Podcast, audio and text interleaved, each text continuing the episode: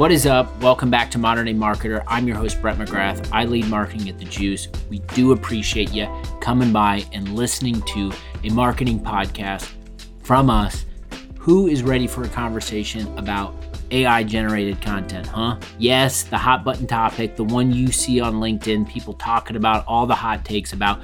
We have kind of been sitting back, sitting on the sideline until today, waiting for the right opportunity, and we have one. I'm joined by Meghan Keaney Anderson, who's the Vice President of Marketing at Jasper. We're going to be talking about finding the balance between AI generated content and content marketing.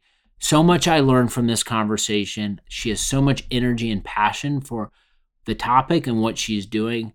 And I think if you are out there and you're tr- still undecided, you're still trying to get caught up to speed, this is a really good conversation to do that. If you like what I'm doing over here, follow, subscribe, hit all the buttons. Most importantly, tell a marketing friend you are enjoying Modern Day Marketer. Without further ado, let's kick it to the conversation. I have been excited for this chat for some time. It's funny, I've been asking guests whenever AI comes up in these conversations, I immediately stop everything and ask their opinion. And I've got a slew of responses um, on what people think of AI and where it fits into marketing and content marketing moving forward. And so I wanted to dig in and find someone who was currently working at a company whose focus was AI and excited to chat with Meghan Keaney Anderson, who is the VP of Marketing at Jasper, formerly HubSpot.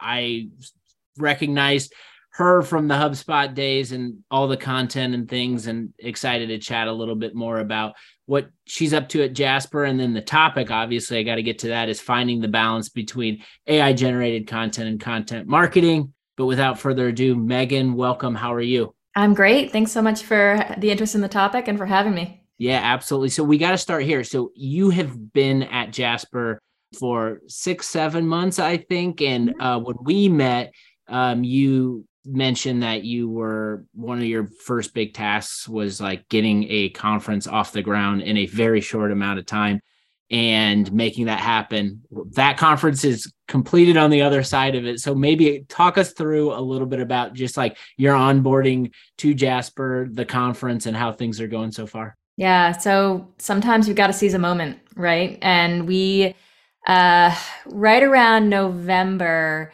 we felt like the fever pitch around generative AI was growing. You know, it was a topic of conversation more often. And this was even before ChatGPT came out, um, really erupted all of the discourse around AI. Uh, and we had always planned on doing a conference. We were just initially thinking, oh, we'll do it in the fall of 2023 after I've had a year under my belt in the in the job and all of that. But we realized very quickly that everything in the AI space is just on hyperspeed right now, and that if we waited until the fall to hold a you know event around this to get people together, uh, it was going to be too late. And so we decided to just throw ourselves at it and pull together a thousand person event in um, a matter of a, a few months. And just February 14th on Valentine's Day, uh, which will forever be in my head, uh, we had we had a great event. There were you know 1,200 people registered, a thousand people came. Uh, we had OpenAI and Replit and incredible speaker named Jordan Harrod um, from MIT t- talking about AI and bias. Uh, and really just a great meeting of the minds across business, AI technology, and culture to discuss this phenomenon and, and kind of how we should think about it as business leaders uh, and determine how to best incorporate it into our strategies. Was there anything uh, before we move off the event topic? Was there anything specifically from speakers, attendees, just general sentiment vibe that you gathered post event that you might not have been expecting? Yeah, I mean, I think that I think that work worked really well. So first of all, if you have to do an event in two months, the most important thing to do is focus on the program, right? Make sure that it is worth people's time and figure out the ticket sales and all of that later on. And so we focused really heavily on putting together a program that was really at the intersection. It wasn't just a business conference. It wasn't just like an AI junkie techie conference. It had, you know, artists and poets and, um, you know, speakers from across a number of different sectors kind of come at this from different angles. So that meant you hmm. weren't signing up for the same you know 45 minute speech or 45 minute panel again and again throughout the day. It really took different slants on this very complex topic. And I think everybody got something different out of it as a result. That's awesome. All right, let's get into maybe just the chat GPT of it all. Um, I, it's flooded our feeds. Um, it's been a part of conversations when we weren't expecting it. It's everywhere. And I think I was digging back and doing some research and it was like, wow, like, did this really just start in November? It feels like we've been on this like um, drumbeat of, you know, talking about generative AI for a long time. And so I guess I, I'm curious, like, you, you go everywhere people have opinions people are talking about but like the impact of something like this from all the conversations like maybe both good and bad since you're sitting there right now at a company who's you know working in the space like i guess like how did we get here so quickly? And is there anything just based on your experience that you you might be able to compare it to so uh, it resonates with listeners? Yeah so you know like most things that appear to show up out of nowhere the roots on this are pretty deep right? It started you know ai has been around for you know 50 years plus. Uh, there was there were composers that were using ai this guy david cope used ai to create symphonies and music in the 80s right? So generative ai and ai is not new. I think that what has happened is the interfaces to accessing it have gotten much better. And so jasper my company um, was started in 2021 so also not that long ago and the main goal of Jasper was, hey, let's use, let's take this language model or these collection of language models and let's give it a good interface that that marketers and business users can employ. So it rolled out a bunch of templates around how do you use, you know, AI for ad copy and for blog posts and etc. And you know, very quickly, Jasper saw traction in early 2021 and really kind of took off. And I think that was because it both had that insight around the interface and making sure that this powerful technology can be used in very practical ways. And then it also was just answering a very urgent and real and visceral pain that most marketers have, which is content demands are on the rise and have been on the rise for ages. I mean, you're in content, you know this. Like, it's not enough to have a blog anymore. You have to have a blog and a, you know, hit newsletter and a podcast and a TikTok channel. And it's just like proliferating. Uh, and so the intersection of those two things of a really acute pain felt by many and a better interface into a solution to that, that hit really well. And so ChatGPT took that to a whole nother level. Uh, ChatGPT was an even simpler interface and open to the public um, and free, right? And so what you saw there was just mass adoption um, in a matter of of a few weeks to solve a very simple you know problem. The interest the interesting thing is like the the learning curve for AI is really fascinating. You can use it instantly. There's like zero learning curve. You just engage with it. You talk to it like I'm talking with you right now. And so that means anyone from you know experts to 12 year olds to your grandmother can use this thing without a lot of learning curve right? That's the first learning curve. The second learning curve is much harder which is how do you actually once you figured out how to use it how do you actually use it strategically and mm. integrate it into the way that you work and create better content as a result and not just sort of this formulaic generic responses? That learning curve takes a little bit longer but i think just the barrier to accessing it and again, everybody feels that pain of the blinking cursor um, or of the lack of ideas when it comes to art or of exhaustion when it comes to coding that it just uh, it just hit. Maybe like this is something i'm still trying to learn but just on the the separation between like a, what a company like jasper offers and what like a free product like chat gpt offers like what's like what what are what's the kind of delineation between the two? Is it uh, i'm sure obviously if you're signing up to become a jasper customer you're getting a lot more than you would just a free tool that you can sign on and use but maybe talk us through that a little bit. Yeah definitely. So chatgpt is a great tool for the masses right? It's your first point of engagement with ai it's the first time that you play around with it. And for most people out there it'll be enough right? It's if you're just kind of a hobbyist and you're trying to learn and you like you know having fun with the with the queries it's great Where Jasper comes in is we're really fine tuned for business use cases. And for that, you know, the biggest points of differentiation are number one, Jasper works on top of multiple models. So not just OpenAI, not just stability, like a, a collection of different models. Mm-hmm. And it will, for a given query, choose the right model for that use case. It will then um, layer in, you know, allow you to kind of pull in recent facts um, and figures from Google. Um, and then it will, I think, most importantly, you can train it on your own company's voice, your own company's style mm. guide. So your product line, your definitions, the you know your capitalization structures, things that really matter to a brand. Mm. A brand cares about consistency, and they care about producing content that sounds like them and that's tailored to their identity as opposed to sort of generic outputs that you would get from like a free tool, right? So that kind of personalization to the business and the brand is very important. I'd say that's number 1. Number 2 is for this thing to really work in a complex content operation, it's got to be embedded in everything that you do and not be this sort of distinct tool that you go and you play with and you copy and paste from.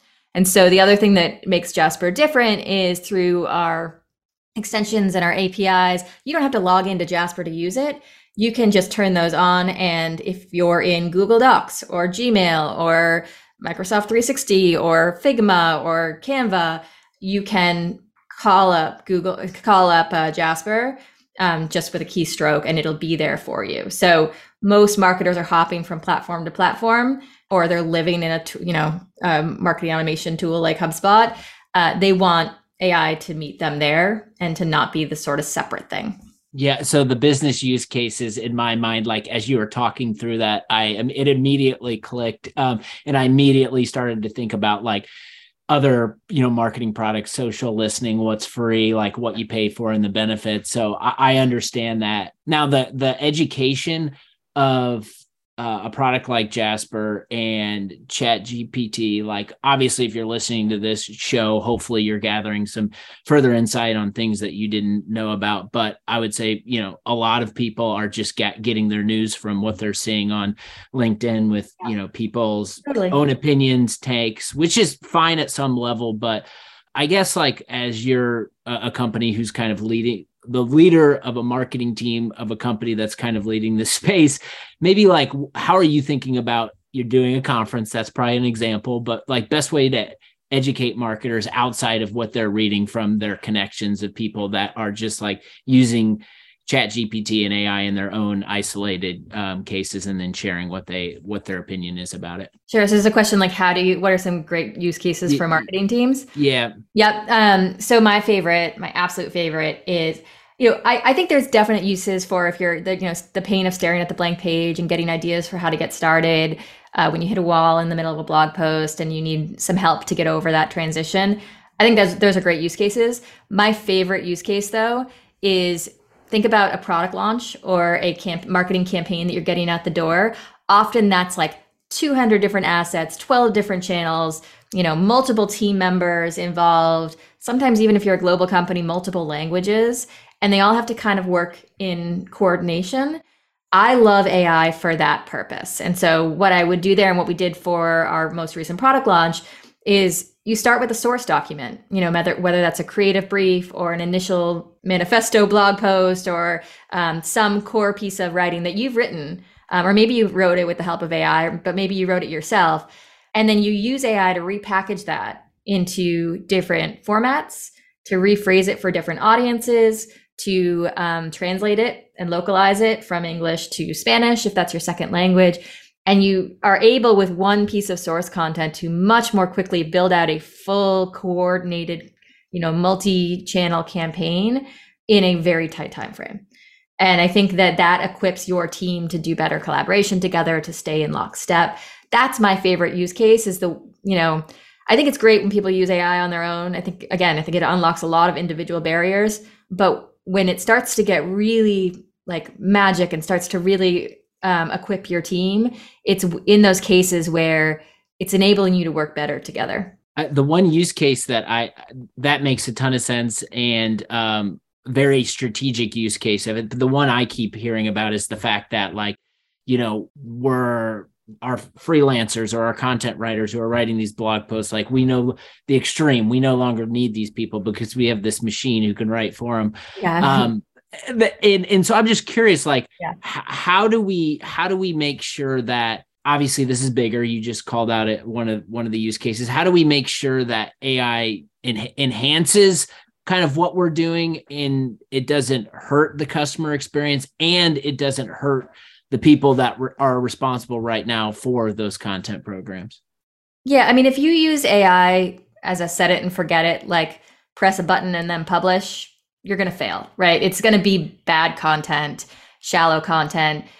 AI is an incredible tool. I'm I'm not knocking it like it's it's bonkers how good it is at laying down words in a way that feels natural and makes sense, but they're just words on a page. Mm. When you lack the substance and the original research and the original point of view that a writer brings to it, it's going to produce a very well written, shallow piece of content, right? And we've seen this in in examples that are out there.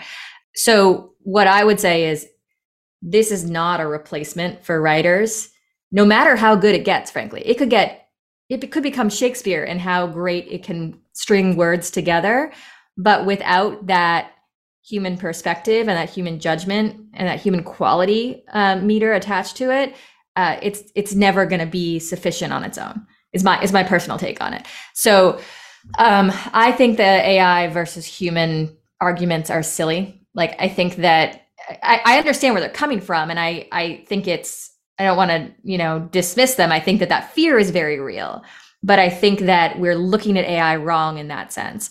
What we should look at AI as being is a tool for writers, right? In the same way that the digital camera is a tool for photographers, or Photoshop is a tool for photographers, or the calculator is a tool for accountants. When the calculator came along, no one said, "Oh, we don't need accountants anymore," right? Um, this is just a piece of technology.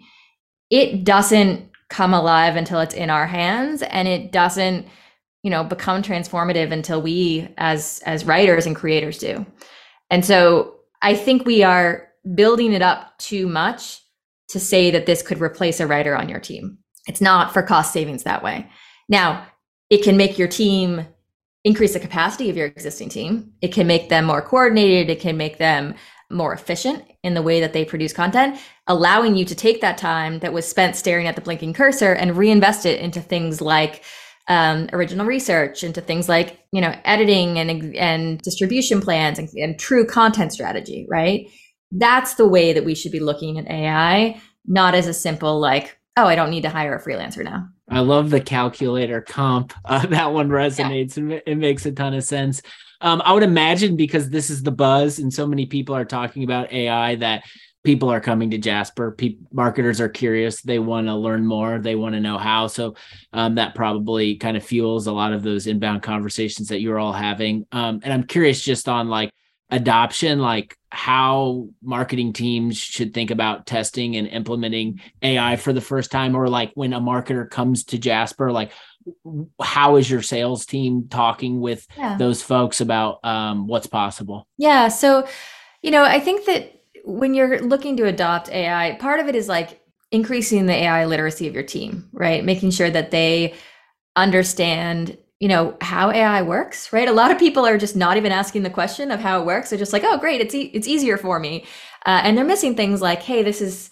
You can't trust every piece of content that comes out of AI, and there's inherent bias in here, and there's all sorts of things we need to watch for. So I think investing in some training on AI literacy across your team is going to be important, not just for, you know, to roll out a tool, but to like ready your team for the next generation of, of marketing and content. So I think that's important. I then think like having a real conversation with your team about the places where you're you're finding the biggest friction in your production process and determining how and whether AI is a good fit for um, sanding that friction down, right? Um, so for some people that may be, God, we we're really struggling to come up with content ideas. And so, hey, let's use mm. AI there. For others, it may be like, no, we know exactly what we want to write, but all of the process of like once we've written it, taking that and then re, you know writing up the schema for search rankings and snippets and uh, repackaging that for social, that stuff takes time. So maybe you want to gear it that way, and that's going to be different for every company. Um, so I would have that conversation about where it should fit. And in doing so, you set the standards of where you feel comfortable using AI and where you don't, right? Um, the third thing is I would seriously, we have underinvested in editors for years in content teams. I mean, we have writers doing their own editing and, you know, or if you have an editor, it's like they're checking for broken links and typos, right? There there's a real need now to if you're if the writing's going to move more quickly, there's a real need now to have someone who's truly dedicated to editing and to calling out shallow content when they see it and sending it back to writers to improve and infuse because the best writing that comes out of this is a blend of AI assisted and original content. And I think that role of the editor is going to be really important moving forward. That's interesting because so much about content marketing has been like this shift into this newsroom look and feel with yeah. content producers, writers, and editors. And then you throw everything we're seeing online about AI right now. My first thought would be, all right, well, that's pushing that that to the side and we're moving into this new era. But like you just basically said, no, like AI is going to probably enhance that overall newsroom vibe, and it it takes a role like ed, uh, a content editor and or editor in chief or whatever the role title name is, and makes it that much more important. Yeah, and I, you know, I think the thing that that's bugging me currently is, um, you know, I, I used to hate the AI versus human articles. I still hate those, but now I hate the articles that are like, hey, new AI job emerging, like AI prompt engineer, and there's like all these articles now about how like AI prompt engineer is, an, is the hot new job, and and like maybe it will be. I personally think that like AI is going to get good enough that you don't need to have a whole person involved uh, in engineering prompts. I think that like literacy and, and the ability to do this and the ease of use of AI is going to get better. But I don't see anybody talking about hey hot new job editor on a content marketing team you know? Uh, and i i really think we're gonna need to do that because first of all for beyond set aside all of the like hey quality content ethical good reasons to do that. Let's just put our business hats on for a moment. In a world where everybody is churning out like capacity is increased for everyone and content is a commodity really good content is mm. going to be the thing that's valued and the thing that stands out, not just for people, but for search engines. So Google has already said um, a bunch that, you know, they've got no problem with AI assisted content. There used to be a rumor that, that Google was going to like penalize AI assisted content. They've said a thousand times, no, we like AI content. What they hate is really junk content you hmm. know, and that can be created by hitting go on automation and just publishing whatever it comes out with. That can be created by hiring 100 freelancers to churn out junk content, but they're going to penalize bad content, right? Stuff that's shallow, that has no inbound links or no authority associated with it. And so your editor is going to serve as that really strategic role to make sure that everything that you're putting out is worth consuming. I love it. I think a lot of content people right now are having to have internal conversations with stakeholders like CFOs, you know, their marketing leaders in trying to gather budget to continue to run their content programs, mm-hmm. especially during this time where, you know, things, resources, staff, things might be down a little bit. I'm curious. Uh, let's say you have a, ch- a champion uh, of a of a uh, opportunity of someone who's working with Jasper or wants to be working with Jasper. Question internally from people not in content obviously will be like, well, what you know, what are the what are we metrics are we driving towards? Like, what does success yeah. look like? How are you, especially since it's so new, uh, empowering and equipping those marketers who want to be using AI to make sure that they're able to sell it and measure it internally so everyone's on the same page when we start using it. Yeah, I mean, it's ironically the, the metrics are the same as your metrics today. You want to make sure that the content that you're putting out there is driving traffic, that it is driving conversions, that it's getting shared, um, that it's generating leads. And so when our customers are measuring the same things that they've always measured, and what they're just seeing is they're able to do those things better, right? They are seeing increases in organic traffic to their site. They're seeing a customer of ours, Morningstar, saw like a 40% increase in content downloads and leads as a result of being able to develop more of their ideas through AI. Um, and so those metrics are the same. It's just, you know, can this tool you know remove enough of the barriers so that we as talented marketers can go out there and drive those metrics right?